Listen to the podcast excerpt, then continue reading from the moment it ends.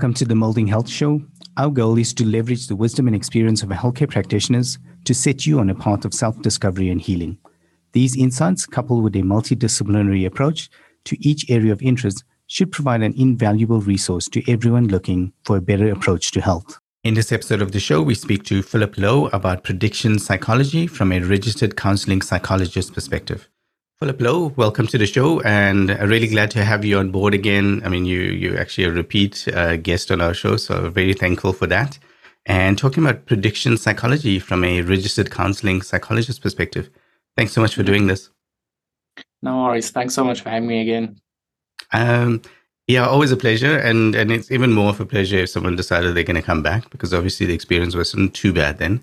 Um, so yeah, very thankful and grateful for that. Um, I'm not even going to try to introduce this topic, so I'm just going to ask you to to help us with it. But what is prediction psychology? Okay, so prediction psychology is is something new. So I think most of the people that uh, listen to this wouldn't have heard of prediction psychology. So prediction psychology itself is something that a colleague of, of mine and myself have started to develop, kind of linking current neuroscience around the way that the brain functions um, to actual application of that um, information. So, prediction psychology uh, falls within the framework of the uh, predictive processing. So, predictive processing is a specific way of seeing the brain and how the brain makes sense of the world um, as predominantly a prediction engine. Um, and yeah, so that's kind of the the short way of seeing. That prediction uh, processing is is that part of the brain as a prediction engine, and prediction psychology is basically our question now. Given that we understand the brain as a prediction engine, how do we actually apply that knowledge to understand our clients understand what they're going through and understand um, actually what to do um, in terms of psychopathology from this framework.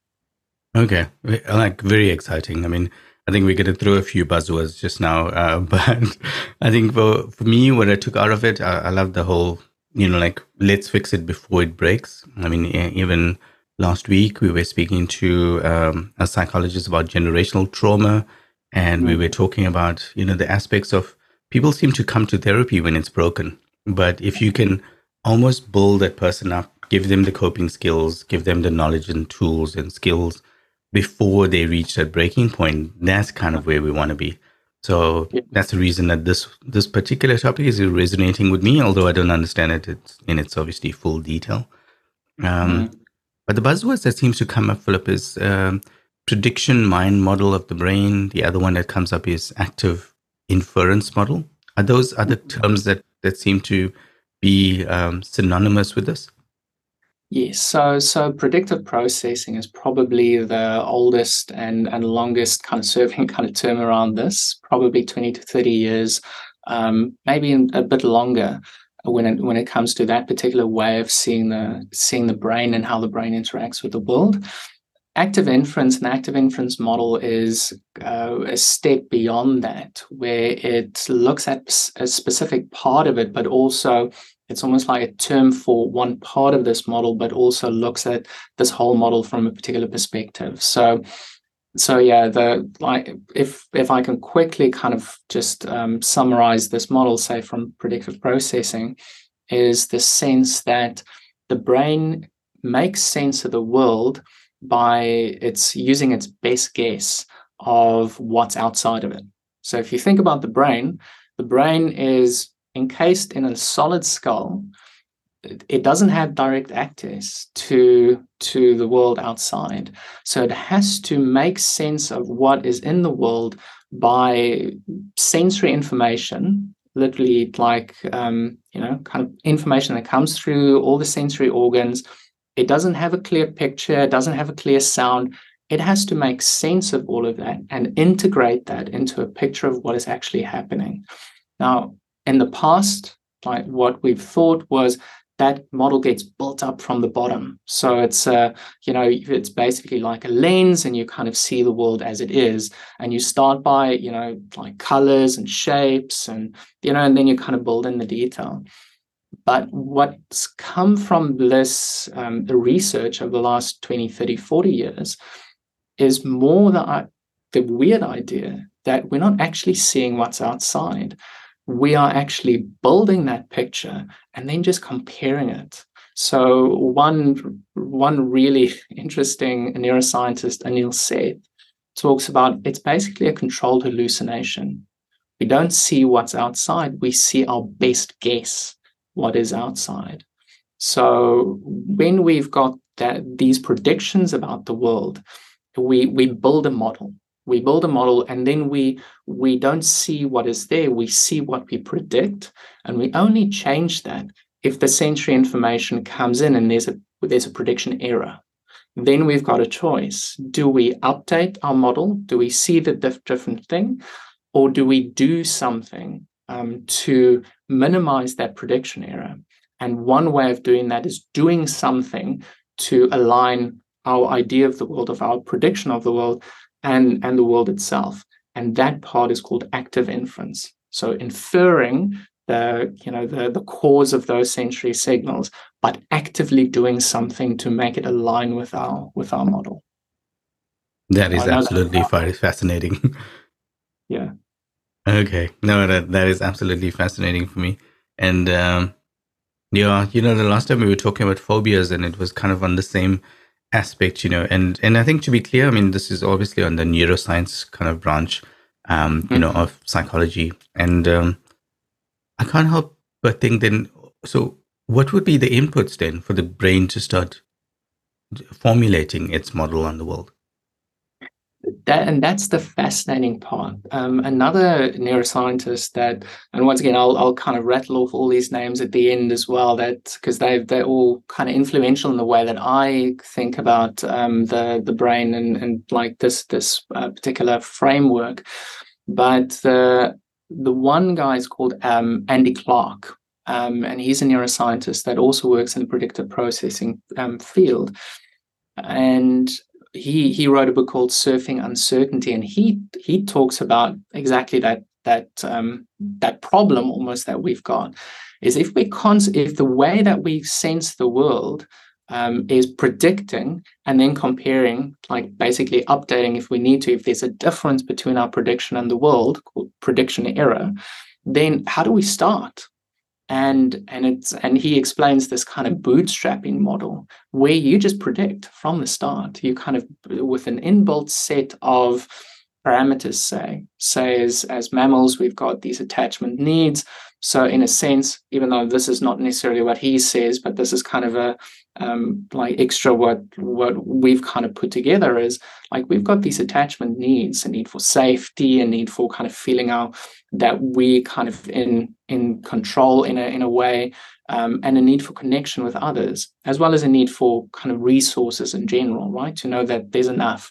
Now obviously we don't like consciously think that as as we we're born but we act that that we need to get resources, we need to get nourishment, we need to have that connection, and we need to kind of feel like we can um, make change. And like over the whole thing is that sense of we want to be safe, you know, we want to survive.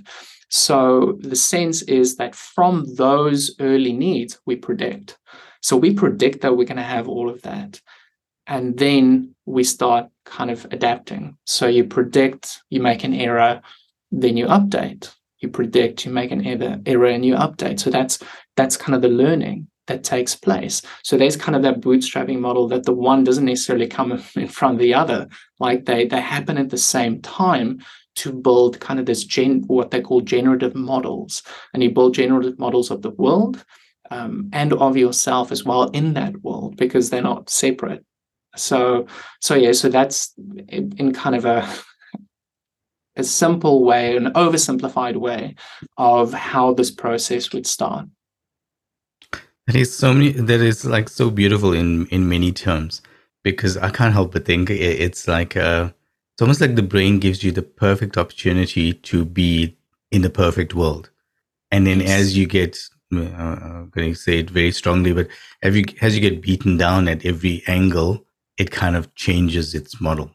And I think it comes to like trust as well. It's like, you know, people always say, I'll trust you implicitly until you start breaking down that trust rather than the other way around. I don't trust you and you have to mm. build up the trust.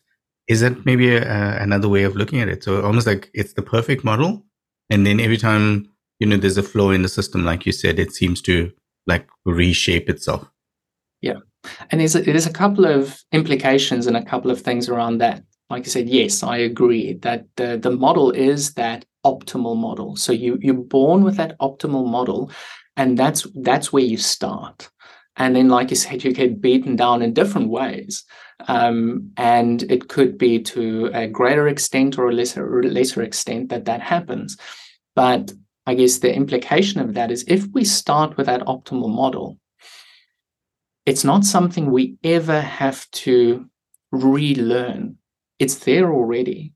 Like if you if you've got that model and you and you update that model as you go, as life goes wrong in a sense if we kind of think about our clients in, in psychotherapy you know consultation rooms we don't have to relearn how to trust. We don't have to relearn how to feel okay with ourselves. We don't have to relearn to just be okay in the world and feel generally safe because we we've been that. We started there. So all we have to do is we have to update the learning if something in the learning got stuck. And this is the this is the and i mean i'm jumping like 20 steps here but but that is understanding how this model of the brain that is as close to what it actually does as we can currently see to actually using that information and using that those the way that the brain naturally works to undo when things go awry. So I think that's yeah that that's the beauty of of that that part. Mm. That is pretty profound as well. I mean, uh, I think um, because everything that I know as well and everything that I believe at the moment is that we have to retrain based on what perfection could be, and you know it seems to be that. Um, you know, this kind of aligns with some of the AI stuff. I, I hate to throw down the AI stuff, but I mean, like, it's um, I'm currently doing a master's in computer science, and you know, my topic is around like cancer detection and classification. And so, on the AI models, you you train it on what cancer could be, and then mm. it kind of learns that, you know, but but it doesn't know that implicitly. But what you're saying is that it almost like it knows that implicitly. It already knows what you know what is perfection, and now you're trying you know it's it's kind of getting different feedback.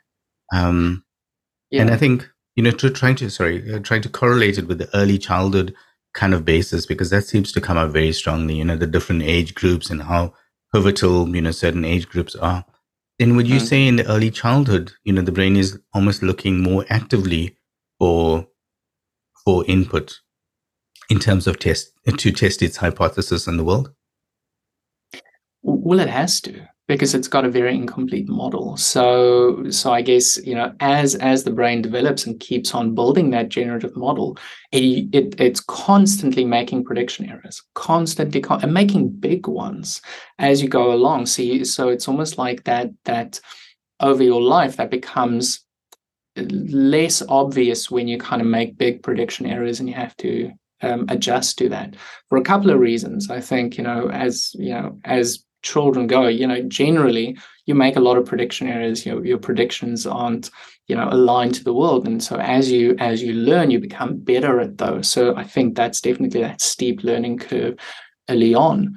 But also um, when it comes to safety like psychopathology happens when it happens in childhood um, then it seems to get really stuck uh, for for a few reasons that we can go into. But but yeah, I think there is this, you know, as with my limited knowledge in this field at this point, I would say yes, like because you're constantly updating that model of the world and the model of yourself as you go through it. Like that's that's part of that learning as well.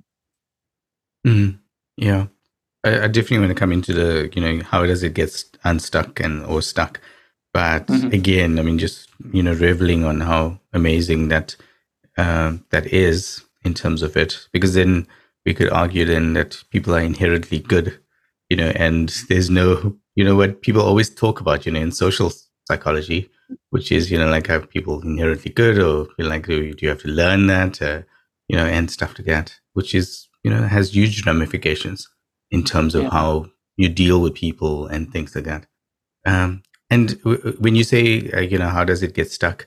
Uh, we'll come c- come to that, and maybe it's related. But you you do get the outliers, you know, the sociopaths and the you know the serial killers and all of those kind of things.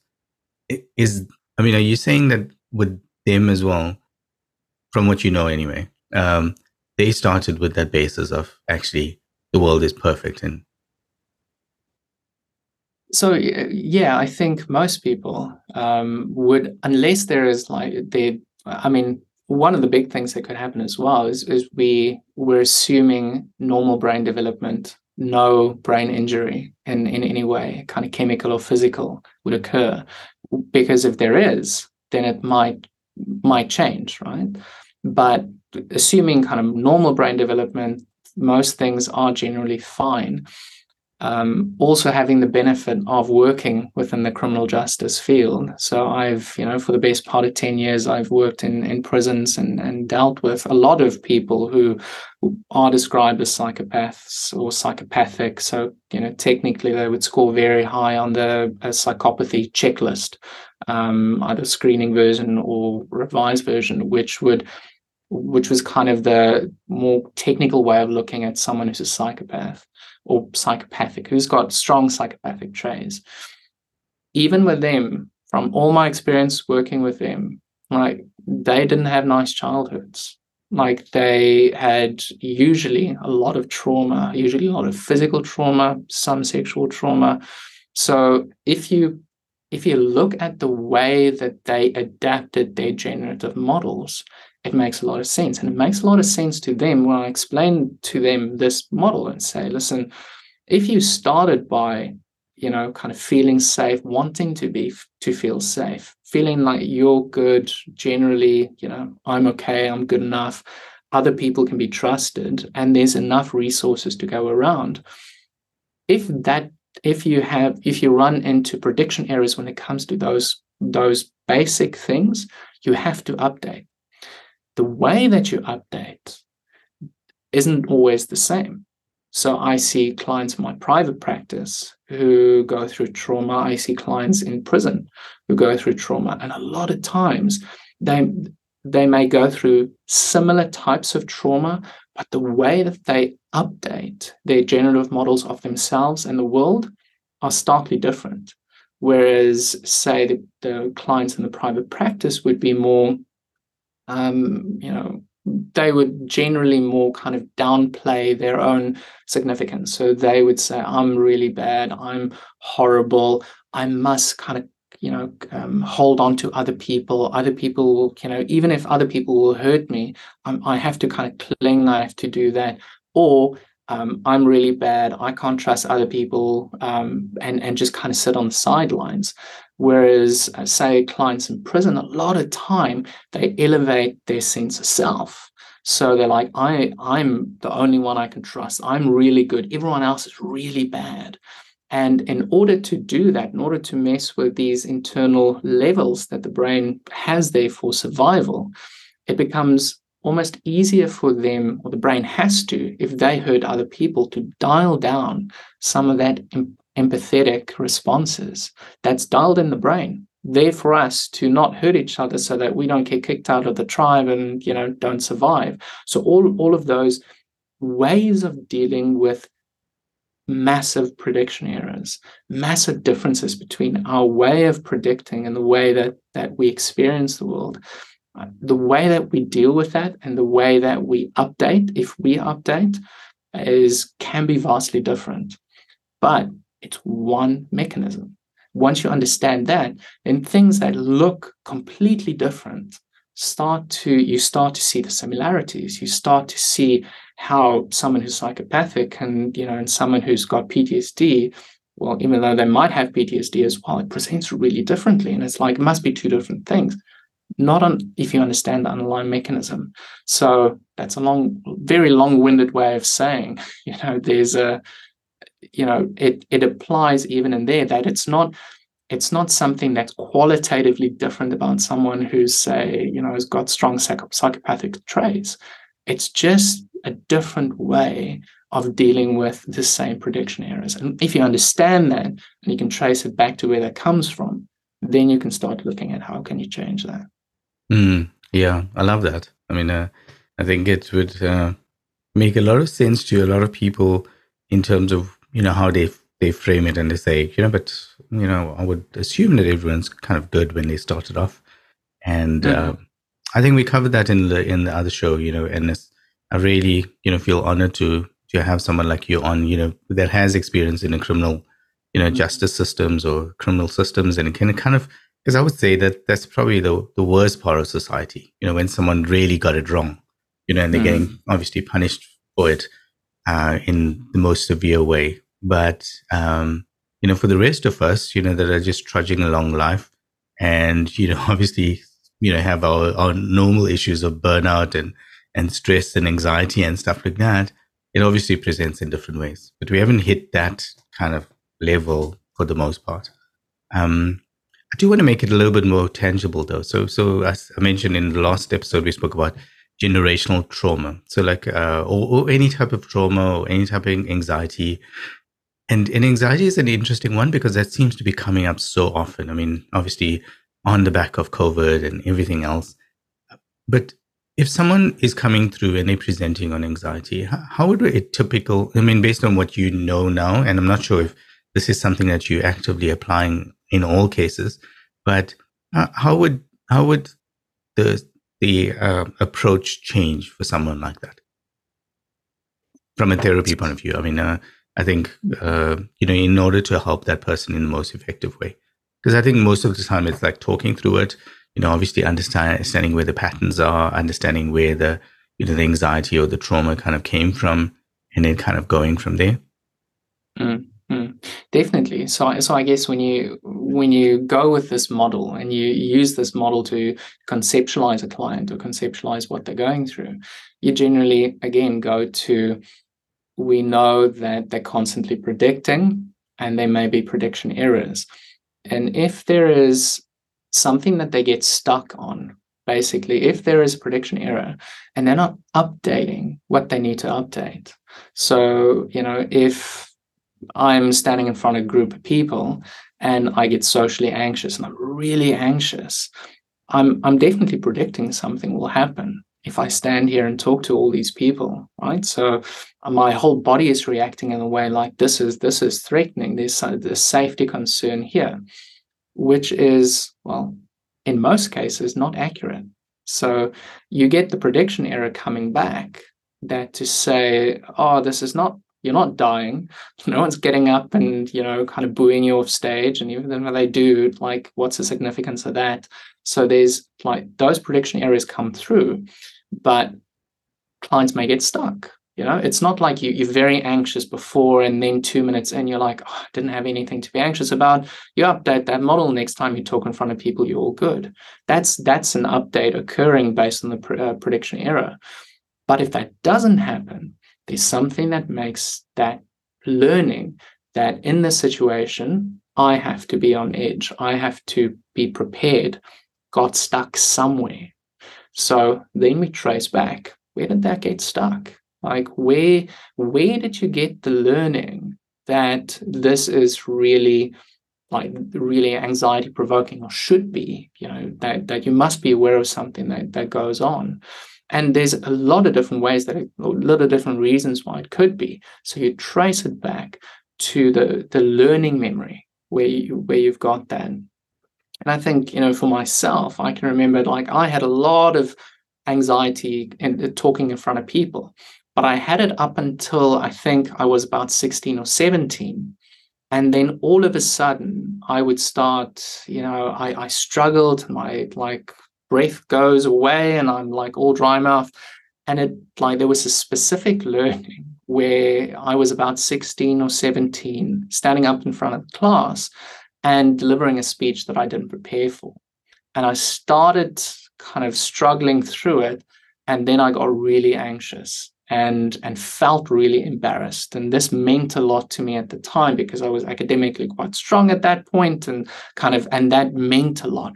So that almost kind of got stuck. And that only got unstuck by um, by actually doing it over and over and over and over again, kind of doing trainings and all of that to this point where I don't really get that anymore, which is unfortunate because if I knew this framework, then I could have gone back to that earliest memory. Um, because all we need to do is go back to that learning memory and look at the meaning that you made from that learning memory and then help the client to reinterpret what was going on at that point. Because what happened there was my model was I'm fine talking in front of people. I'm totally good. This kind of had connections to how I felt about myself in general. Then I have this experience where this is so different to what I'm what I'm used to. And the way that I updated was, oh no, I'm actually quite bad at this. Even though that's not a really accurate interpretation to make in that specific example, but that's the one that I made. And then every time I struggled because I was anxious, like that confirmed that. So you've got this learning memory, and then you've got all these confirming memories, these confirming experiences that just solidify this pattern. And the only way to undo that is to go back to that early, the early learning, like the original learning, and help the client work through that in order to update. And there's a specific way that you have to do that because you have to kind of get the predicting brain, um, you know, kind of going and reinterpret that that experience. Because if I, you know, if I had someone helping me through that experience at that point, it would have been easier to say, oh, it's not that you're bad, you just you didn't actually prepare for this. This happens when you don't prepare. It's fine. Normally you're quite good. And so there's like, but I didn't, and I kind of made that interpretation on my own and then ran with it. So so yeah, so that that's kind of the practical side of how you would would go about yeah changing that. Hmm. Thanks so much for making that so tangible as well with that with that personal story. I mean, I think that that helps us tremendously in terms of thinking about it. Um, and you you led on there just now, but I'm going to let you carry on going in terms of so how, how would you help someone in that moment, like to get unstuck? So that where it, that's where it gets a little bit more technical. Um, like the way that you would do it is depending on the kind of skills and frameworks that you've used in the past. Um, you have to use therapeutic memory reconsolidation to work through that in a, in, in a very specific way. So, memory reconsolidation is the general idea in psych, uh, psychology and psychotherapy, where, you know, in the past, uh, we had the idea that memories are just recordings that you just pull up. But I, what that's actually not that accurate. Like every time that you have a memory or bring bring up a memory, that gets reactivated. It's not stored somewhere in the brain. So every time it gets reactivated, um, it, it's you can change it, you can edit it. And if you think about it, if you if you know someone for a long time, and then all of a sudden, you know, you've got this friend, um, you know, and you know them all your life, and um, you know for the last twenty years, and then you find out all all that time, you know, they were a double agent for some other country, and you would go and revisit all those memories. Everything would change um, for you in terms of that. You'll kind of revisit that whole whole relationship that you've had. Um, you know, something like infidelity works the same way. All of a sudden, it's not everything from now. You go and revisit all of that. So the, the sense that you can change memories um, or update them in terms of what they mean and what significance they have. So that's the idea that that you can edit memories. You can't you know change what happened, but you can change the significance of that and how that can then update your model of yourself and your model of the world. So you would use um, that therapeutic memory reconsolidation um, technique and framework to intervene here, knowing that you're working at the predictions um, and you're working at the meaning that they got out of that experience and and helping them update that. So I know that's not that doesn't necessarily bring you any closer, but it's a it's a it's a it's a quite a few step process where you have to get them to engage in that early uh, learning, the original learning. You have to kind of get them activated in terms of that. So have, they have to kind of really feel like they're there. They kind of, you know, close their eyes and go in and experience that. You know, people who do EMDR or BWRT would would know this kind of process pretty well.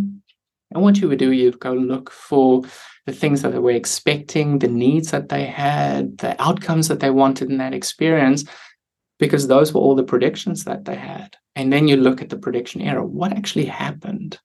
You look at the prediction error, and then you get them to, or you help them to update that prediction error by looking at different interpretations, different ways of, of seeing the same you know, experience, and then when you do that in a very specific way, then and kind of continuing going back and forwards in, in this way, what happens is then an update actually happen happens where they can actually now have a prediction error based on that experience that they had and then reinterpret that experience and what that means for them and what that means for the world. And then when the generative model updates then it all just shifts, which is the really remarkable thing with this kind of work is when you get it to shift, it shifts pretty remarkably. And, uh, you know, one of the things that, again, kind of using myself as, as an example, um, I guess it, it's one of those things that a lot of professionals deal with, a lot of people generally deal with, but a lot of professionals um, you know, in psychology, we've we've uh, got the, always got the sense that everyone else knows what they're doing except us. So the kind of imposter syndrome is rife in psychology, and and and generally in people there's that sense that I'm not good enough. So that can drive.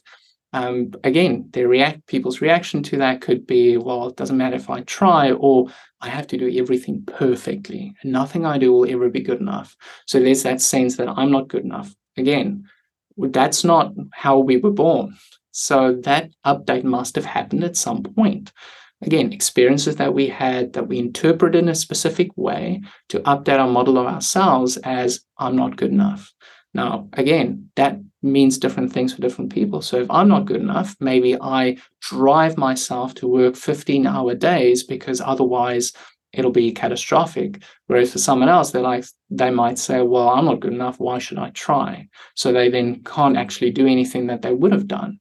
So the way that you update that again is going to the original learning, reinterpreting those prediction errors that they made and seeing one of two things. Are there different ways that they could have interpreted that at the time? Or could they now interpret it differently? to how they did back then. And with safety, that's one big thing. Say for kids who have to update their generative models of the world as this extremely unsafe place. Um, you know, I work with someone who was severely physically abused when she was very young, so two, three, four, five, six. And to go back and to try and reinterpret those experiences as not unsafe is stupid because they are. That was a very accurate interpretation and an update that she made that the world is this extremely unsafe place. There was none, no other way that she could she could have updated at that point, given the knowledge to uh, you know disposal at that point. But we can now make an update to say yes. At that point, the world was really dangerous and really unsafe. However, now it isn't anymore. You know, if if it isn't, you know, unless it still is, but to kind of look at the, that difference and try and make that update that way.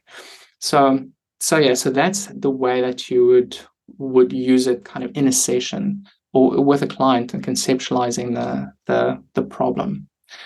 And yeah, and I think one of the things that I maybe haven't mentioned before is one of the key things with this whole model of, say, with prediction psychology, which encompasses the idea of the brain as a prediction engine, and then how to use this knowledge to actually um, understand client psychopathology, health and and illness, but also then once you get stuck, how to get someone back. So how to update the model again to get them um, well again.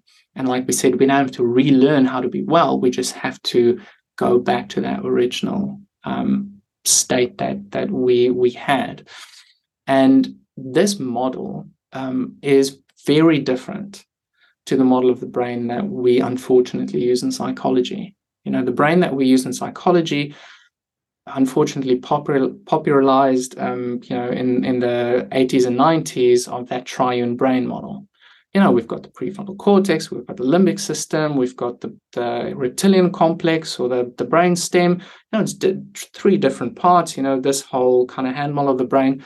It's super catchy unfortunately um, and it's inaccurate.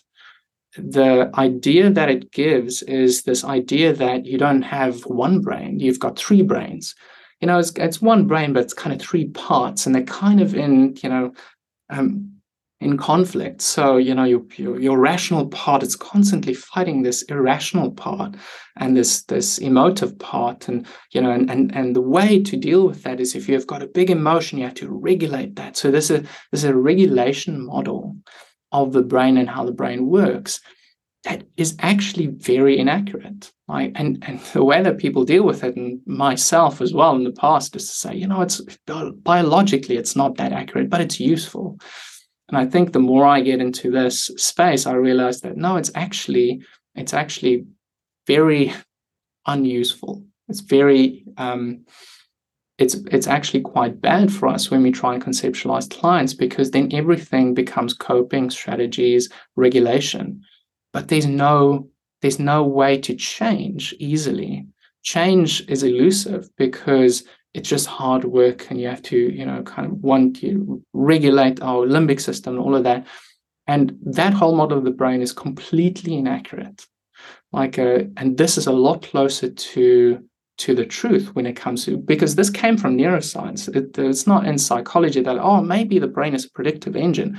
No it's neuroscientists who said oh my soul we don't we don't see we predict. How amazing is that? Who would have guessed and then they ran with that. And then and then now it's trickling over into psychology. So it's not a it's not a oh this seems like a nice explanation. How can i kind of generalize that? This is a oh wow this is actually the closest that we know at the moment of how the brain may work. One of the main functions of the brain may be this predictive you know ability. And how can we use now the quite accurate idea of how the brain works and, and apply that to our clients, to how we function, to how, how we can thrive, how if we get stuck, you know, how, when there's psychopathology, how can we get back to, you know, back to well-being?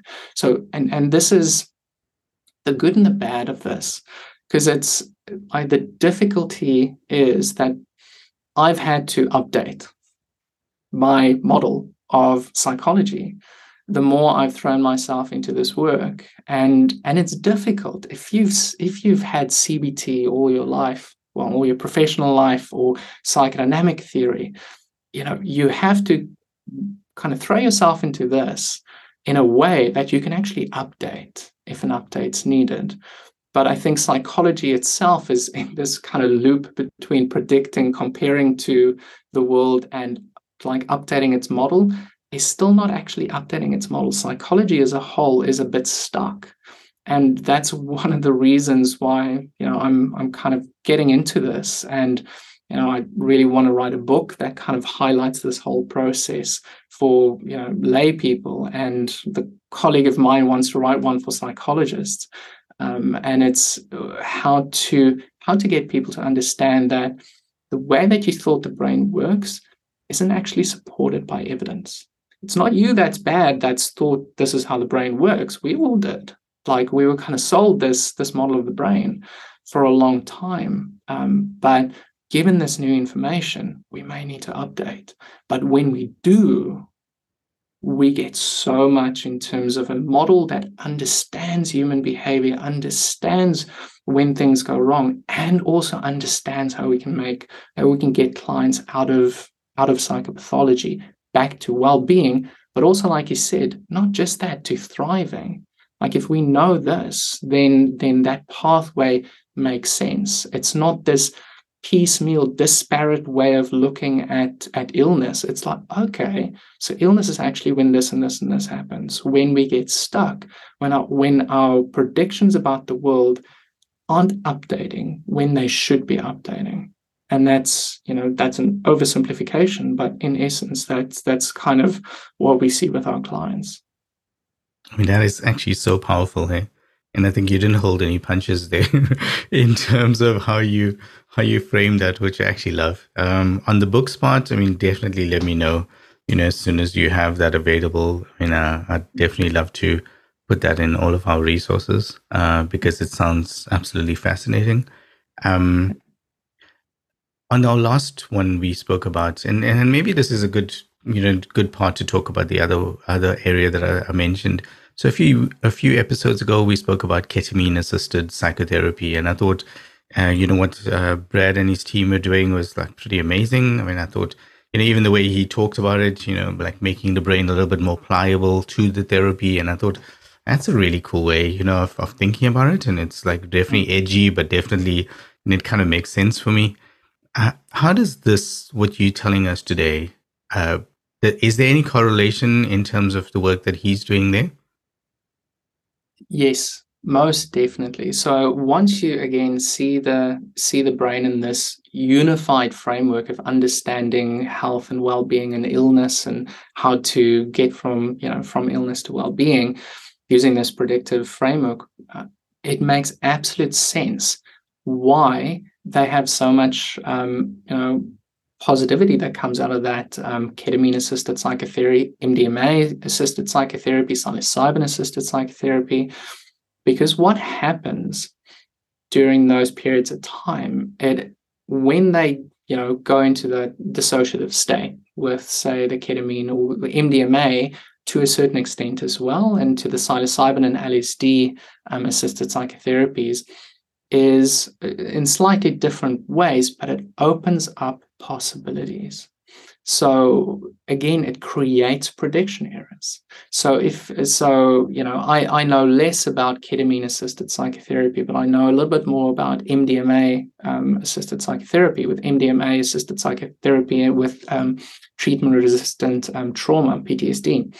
So what happens there in the way that again, like my knowledge about this is, is still is not that broad. But if you look at what it might say, is if you give someone MDMA, like what seems to happen is their general fear response goes down. Right. So there's um, in the amygdala, like it down regulates or it lessens the fear as it relates to how it's um, experienced in the amygdala and the rest of the brain. So, what happens if you normally have this experience in your mind of this horrific thing that may have happened that created this PTSD? What could happen when you have that memory and that experience comes up and you experience again and again and again? When you have MDMA and that drops that level of fear, what can happen is a massive prediction error. The mind is like, ah, I expected this to have this effect. I expected to have this interoceptive experience of this memory, but I don't. And it's basically, okay, I'm listening. So there's that uh, prediction error that that gets created. Now, if you do nothing else and just so it's not like you know you've got trauma, you go to a club, you take MDMA and you party away, and then it's gone. It creates the opportunity for the brain to update because it creates that really big prediction error. If you then work through that trauma by talking through the trauma, what it meant, what it meant for you at the time, what it meant about the world, how you interpreted it at the time, and how you can maybe um, how you can think about make sense of that now as you're sitting here. You know, say with war vets, you're not in Iraq anymore, you're not in Afghanistan anymore. You know, you're not unsafe when you were there, yes, you were, but not now. Then the brain can update because it's had that prediction error. And sometimes, you know, and, and what we're kind of, I think, where we'll be in five to 10 to 15 years if, you know, I guess myself and a few other people do our jobs right, is that this will be mainstream where you can go to a psychologist to you know help you update but if it's so extreme, or the way that you are um, getting stuck is isn't something that we can kind of deal with with normal kind of talking way of getting to that point, maybe you need psilocybin, LSD, MDMA, or ketamine to open up that prediction error so that you can have then the opportunity to deal with it.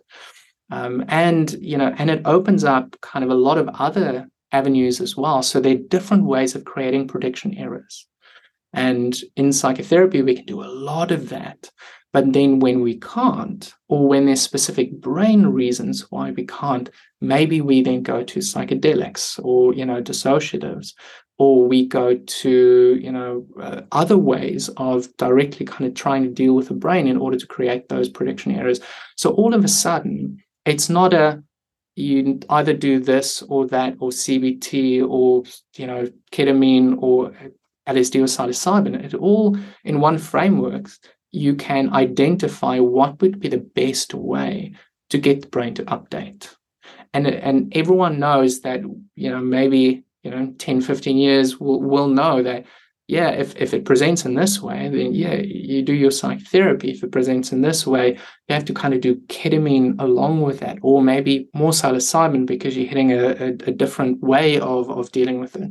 So it makes perfect sense from that. It doesn't only do that. So I guess like the ketamine and the, the well psilocybin at least I know a little bit more about the way that interacts with the brain is not just creating a prediction error. It also creates a lot of other opportunities of things that can happen. So it kind of downregulates um, the areas in the brain where you kind of view yourself in a specific way. So there's kind of that sense of ego dissolution where you don't feel like you're yourself anymore. You just kind of, you know, it's porous.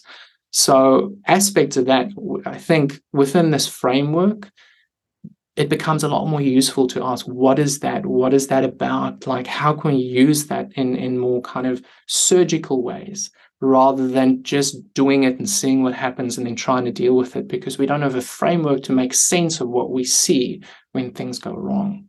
And within this framework all of that starts making a lot of sense and we can be a lot more surgical in terms of how we deal with a problem that someone doesn't have to go through two, three, four years of psychotherapy before they get to a point where they can actually um, get change. Right? Hopefully, in the future, we get a lot quicker in identifying the problems and, and being able to like really go where we need to go. Mm. Thanks so much for collaborating that as well, because I, I thought that was fascinating. You know, like the, the fact you can do it.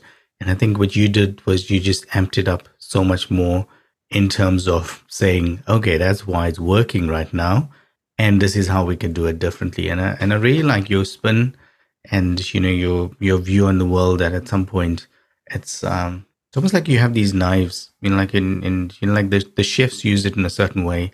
But yes, you can cut yourself if you do it. You know, like if you do it wrong. But mm-hmm. in the right hands with the right people, it's going to be pretty powerful. Mm-hmm. And um, so I, I like that idea of you know, like going in and and and and I think that's why CBT and BWRT have, have started getting so much more traction in in terms of people wanting to to get that fix, you know, or fix their lives very quickly and and without the you know the four years of psychotherapy or you know in a psychodynamic kind of setting maybe. Um, not to say that it's wrong, but I mean it's obviously just seems to be what what what seems to be happening and how people are reacting to it. Uh, but I love that. The you know we we spoke about, about phobias in the last uh, episode as well, many many many episodes ago. But uh, since then, um, wife's doing her research now as well on on um, oh, well one one part of it was around phobias and and and and using VR technology, you know, and and part of the research was that like anxiety anxiety is one of the you know the precursors to lots of these disorders you know and and and stuff like that um, i'm interested to take your your view on it but do you see like with phobias um and i mean i think in the last episode i mentioned how we got over her her fear of snakes as an example. And you, but it's this this controlled um experience where you get exposed to the fo- the thing that's causing you phobia. Have you come across anything around research and around what we're talking about today in terms of how maybe technology could help us with that? Not not directly with how technology can help us, but um, I think there's, like you said, technology itself and kind of especially around VR is extremely potent, powerful around this. um, because when you think about it, you can then start creating those experiences where you know you expose someone to that experience and in such a way that they can then you know create that prediction error and update. So there's different ways that you can do that and and using technology such as vr but even uh, uh, apps. My um this colleague of, of of mine and we've been talking about so if we were to create an app where someone would go through the process of dealing with a phobia what would that look like? You know so you know you would you would kind of have to have an experience that they can pull up. You'd have to have that sense of how they're going to create that prediction error and you have to get a sense of how to help them make that update. And for something like a phobia yeah you can create an app for that. Uh, you know if someone's got multiple traumas from year you know four years old to now when they're like 50 years old and you know they're suicidal and all of that yeah don't use the app that's going to be you know not appropriate for the level of you know um, attention you need around all of that. But with things like phobias with things like the sense of not being good enough you know so generally if your life's fine but you just feel like man i'm just not as good as other people and that's just kind of a solid learning that i think is imagine if you can create an app where we can help people through this process, even though it might be a little bit longer than, say, a phobia, where we could get some, uh, you know, someone with that feeling to go back and to update that so that they just feel good enough. Just imagine kind of a, how much of the world in one shot could be changed with an app like that. So that is that's my kind of in the back of my mind that this is the power of this. Once we understand how the brain works understand how we get stuck and understand how we get unstuck like this this gets so much easier to to to get to people where they you know you have to be pretty stuck and pretty um generally struggling to see a psychologist. So not everyone's got a you know um, connection with a psychologist if they if they just generally are not thriving as much as they want to so, in order to get it out to a lot of people, um, we have to kind of think more than just psychologists or therapists. They definitely need it because there's still a lot of people that need that level of attention.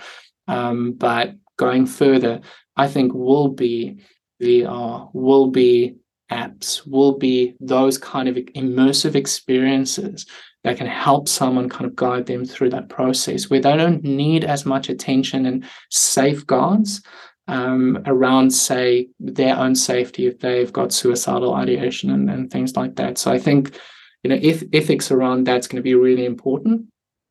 But I think the, the opportunities there um, are are quite limitless when you think about what you can do once you've got this unified framework and and, and you've got people who understand that and who buy into it. Mm. Thanks so much for saying or or your thoughts on that as well. Because I mean, I think for me, you know, what's been absolutely fascinating with the show is is meeting people like yourself, and and in my own mind, it's like putting these different things together. You know, obviously, I come from a technology kind of background and kind of you know as these things kind of come up i'm thinking you know you know when i hear you speak and i hear some of you know the other uh, practitioners speak in a in a and i kind of put that in my mind and i think we're looking forward you know to to a world which is going to be phenomenally different in terms of how we approach it. I think the one thing over the last few years that and maybe starting with covid is is is people starting to say actually the world is a bit smaller you know, like we can actually reach like we're doing now, you know, from mm. the UK to New Zealand in a, you know, in a, you know, one hour kind of talk and do something amazing. And mm. I think a few years ago, they were still very small minded. You know, people didn't think on those levels. And it was, although we had the telephone and we had WhatsApp and all of those things, it still seemed pretty, you know, it still seemed, um, you know, it was a, a, a huge stretch of the imagination. But I really love this. I love your tangible aspects around the apps as well, um, because that makes sense. Um, and the reason I thought of phobia was because it's the same thing. It's sometimes like an irrational fear. And if you go back to that first experience, and that's what we found with the snake, you know, the handling course that we uh, we went through. it's actually snakes don't behave like that. You know, whatever my wife had in her mind wasn't exactly mm. what they do. They do mm. actually the opposite. And it's just exposing to her to that, although it was, you know, quite difficult, but yeah. completely revolutionized, you know, her thinking and the phobia to a large extent just dissipated, which was yeah. incredible. So it kind of goes with exactly what you're saying right now. It goes mm-hmm. with going back to that experience, you know, relearning it in a way and giving the brain that that idea to unblock itself and say, actually, no, that was a blip. You got it wrong there. Exactly. Yeah, it's that update. Like mm. the logic is in that update. How long does that update take? I know you mentioned it. I was gonna. It, I still took the notes down. But once you, once the person has believed that actually this was a glitch or you know or blip in the in the system, how long does that update take? Is it immediate, or they do they have to rationalize that to themselves? Is there a way that that happens? Generally, it's it's pretty immediate. So that like the brain kind of stays in that edit mode or open state for a while. Um, you know, for a few hours or a day or so. Or so I think I'm less clear on exactly kind of the science around that. But what seems to happen is it's pretty pretty immediate. What then has to occur is you then have to um, adapt to the update in, in a sense you have to kind of then make sense of what this means so again like a, a personal like example around that is like i ran through this and i don't and and I think kind of I wouldn't necessarily believed it so strongly. I wouldn't have said immediate. Like had I not first gone through that and then taken clients through that. Um, but I kind of tr- uh, went through a, a, similar process myself once I learned this, I said I want to see how this runs. So I kind of did that with with one of the like with the trainer, and then um, updated kind of a sense of again kind of this imposter. I'm not actually good enough underneath, you know, very critical voice that literally dissipated once we've gone through the process in minutes. Um, it's been a year since then, so it's been June pretty much beginning of June since we went through that process, where I've always had a very critical voice and kind of very perfectionistic and driven in terms of I have to do things because I'm not good enough. Gone. Like, and that, that's a fascinating thing that I still like. I know this, I read, like it makes sense to me, but when it happens, it's still, it was immediate. I felt kind of the ripple effects across different parts. Um, and then just it, like that critical voice kind of looking in the mirror and just not feeling anything besides like yep that's that's you um is yeah was was pretty revolutionary in terms of um yeah me and and and my view of myself that model of myself that updated was was quite remarkable. Okay. Again you know that personal experience which is incredible. Um relating back to that that episode I mentioned about generational trauma, it was exactly what you said. Now it's like um, you know in in the demographic of people that you know that psychologist was talking about uh, Sanam and Naren, she was talking about. Uh, it's almost like they go the opposite extreme as well. They become very driven people. They become very, you know, it's almost like um, everything that they knew they do. You know, they become a lot more ambitious and and stuff like that to the point where they actually you know they, they cause their own demise in terms of burnout and stress and anxiety mm. and all of that yeah. stuff yeah um, yeah and so the model the model stays the same it's just the, what they do the the behavior shifts mm. I might think that they're useless, but the way that they deal with that, the, the behavior, because no prediction goes without an action. Every prediction and perception about the world has got the question, you know, what is happening?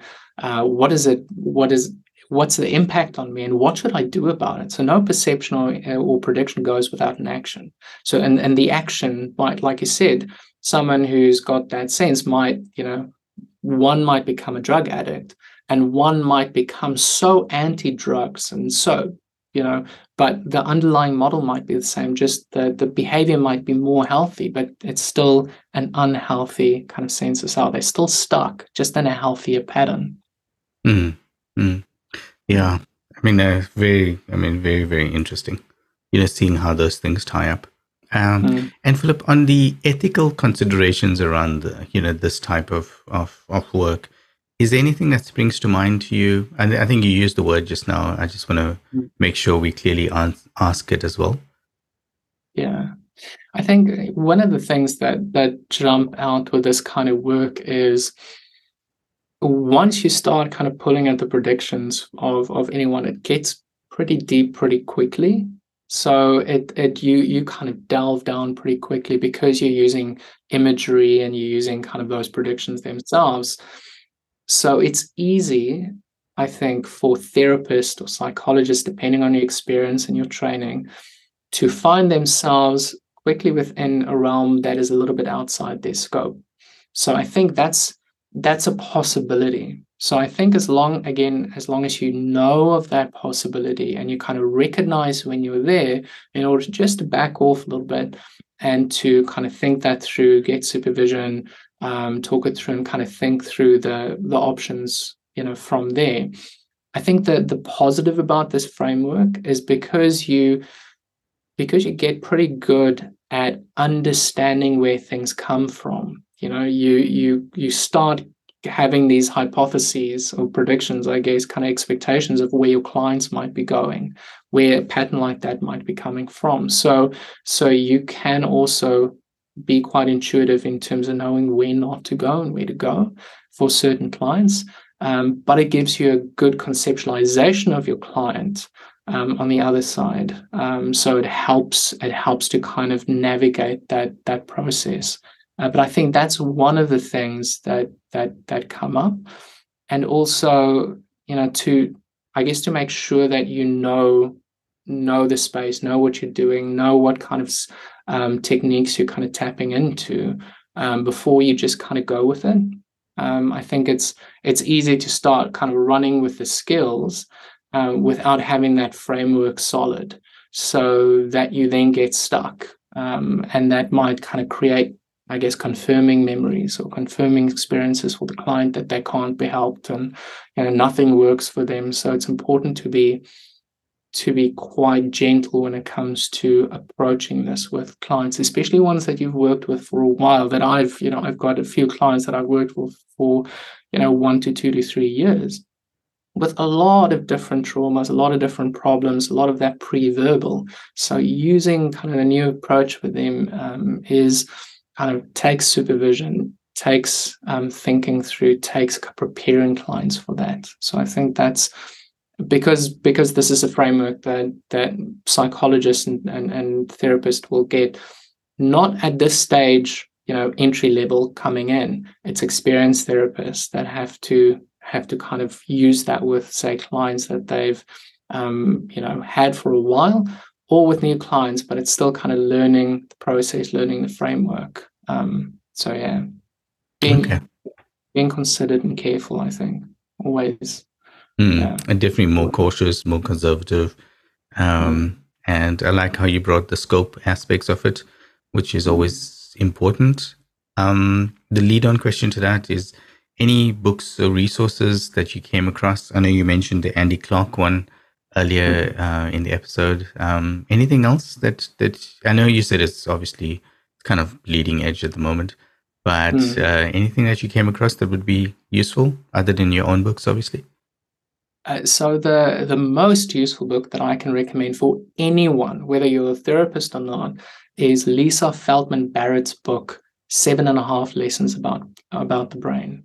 It is non-technical but it is very kind of it's short. You can read it in uh, three to four hours, like, and it's got these seven and a half lessons about the the brain being a prediction engine, um, the brain being one, not three, you know, not the triune model, and then what that means as well, what that means for developing brains, what that means for us in communities, what that means for brains that can develop differently in different contexts. So, so I think seven and a half lessons about the brain. If you read nothing else, start there. That is a brilliant book. She's also got a book, um, How Emotions Are Made. That's a bit longer and a bit more technical. I'm still working my way through that. Um, but then another book um, by Anil Seth um, called Being You is is also an amazing book. I've I've got it on pod um, on audiobooks. I've listened to it like three times. It's really good, and he he goes into more around how this model of the brain as a prediction engine then translate to consciousness. So being you and what that means. So it's it's also a fascinating read, but also very very easygoing when it goes to um, when it comes to kind of the the brain model. Mm. Um, they've got uh, Lisa Feldman Barrett, um, Anil Seth. They've both got TED talks out there and other lectures and things on YouTube. So it's it's definitely useful to to kind of read through that. Um, I, I can even send you a, a list of like um, four to five to six um, journal articles that might be really useful for people if they want to dive in it a little bit deeper. Um, where I've kind of started, where I kind of think when you're educating yourself around this, these couple of books and these journal articles are brilliant places to to start, and then you know you you've got that that where to go from there. Mm, definitely and please do i mean we'll definitely include it in the in the show notes like we do for each episode just you know create almost like a repository of all of the info the audio the videos and, and all of that stuff. Um i want to go back to we, we have to start wrapping up soon and i'll get your you know your closing thoughts. As with every episode this was fascinating and um, i don't think we'll do it any justice in the time but uh, i think we learned a lot. I mean i, I learned a lot. Um, and I think you opened up our minds to some some some really n- new information, but also tying it back to you know what we already covered in the show, you know, with different episodes, which I think is you know is the basis for any great research anyway. Um, mm. But coming back to you know how the brain formulates its, you know, you mentioned safety, you mentioned like you know this having this abundance kind of, you know, like the resources are not scarce. What what were those factors again? So, what would be what would constitute like a healthy view on the world from the brain's perspective right at the beginning? So this is you know kind of from the the basic human needs side, kind of looking through that, and and and this is a little bit of an extrapolation hypothesis around what the brain um, maybe have as those buckets that that start off with. The major one is safety. So it's something on its own, but it also runs through everything else. So the first one is safety. The second one is self. So kind of the self as a, a autonomous um, organism that can can create change and has efficacy.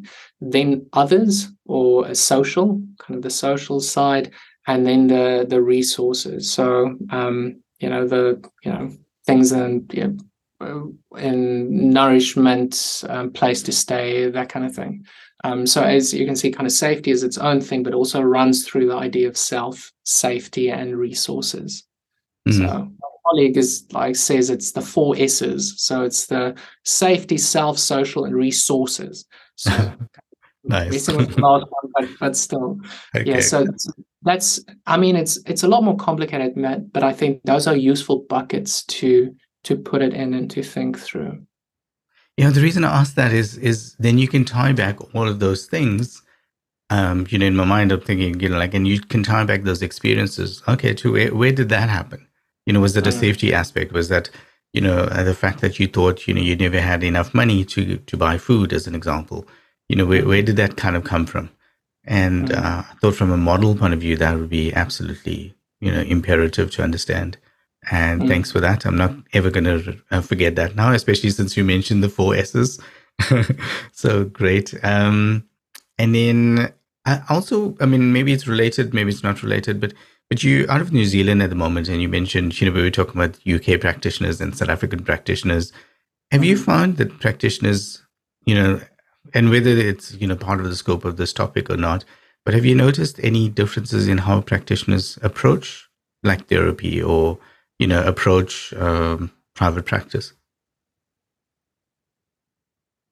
Yes and no. I think like the the differences between practitioners, I think, are mostly between practitioners and not necessarily between where they come from.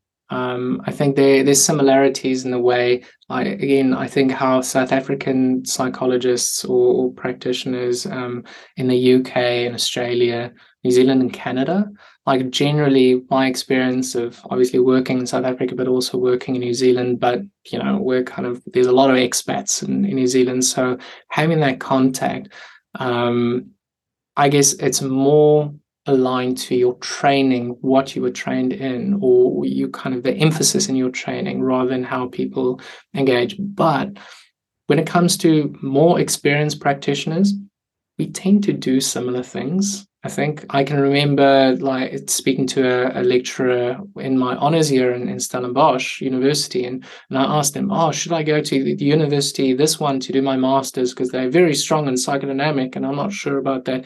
And he's like, "You know what, Phillip? once there's a you know a, you know once you're experienced when you talk through what you do with clients and you know cbt and psych, uh, psychodynamic and whatever else schema and we kind of do the same things or kind of hover in the same areas. And and i think that talks to kind of psychology at large. Um, but i think generally psychologists practitioners therapists try to be as effective they can and such and as short amount they can for for their clients and help their clients. I think that cuts across.